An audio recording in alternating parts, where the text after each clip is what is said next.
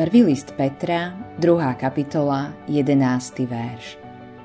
Milovaní, napomínam vás ako cudzincov a hostí, aby ste sa zdržiavali telesných žiadostí, ktoré bojujú proti duši.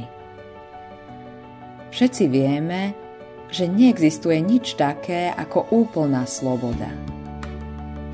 Nemôžeš sa na mňa zahnať pesťou, pretože tvoja sloboda končí pri špičke môjho nosa – môžeme povedať, že chceme mať slobodu pri publikovaní pornografie, pretláčaní škodlivých drog, pri neomedzenom sexe, klámaní a podvádzaní.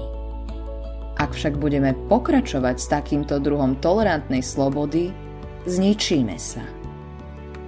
Človek dokáže ostať slobodný len dovtedy, pokiaľ má morálnu silu kročiť svoje chute.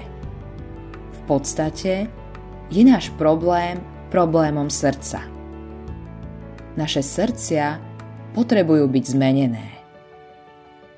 Pokoj nikdy nepríde, pokiaľ nezmeníme svoju ľudskú podstatu a pokiaľ ľudia nezačnú namiesto nenávidenia milovať jeden druhého.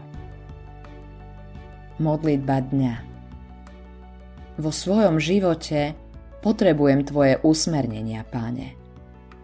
Milovanie teba ma oslobodzuje od otroctva mojich svetských chúčok. Autorom tohto zamyslenia je Billy Graham.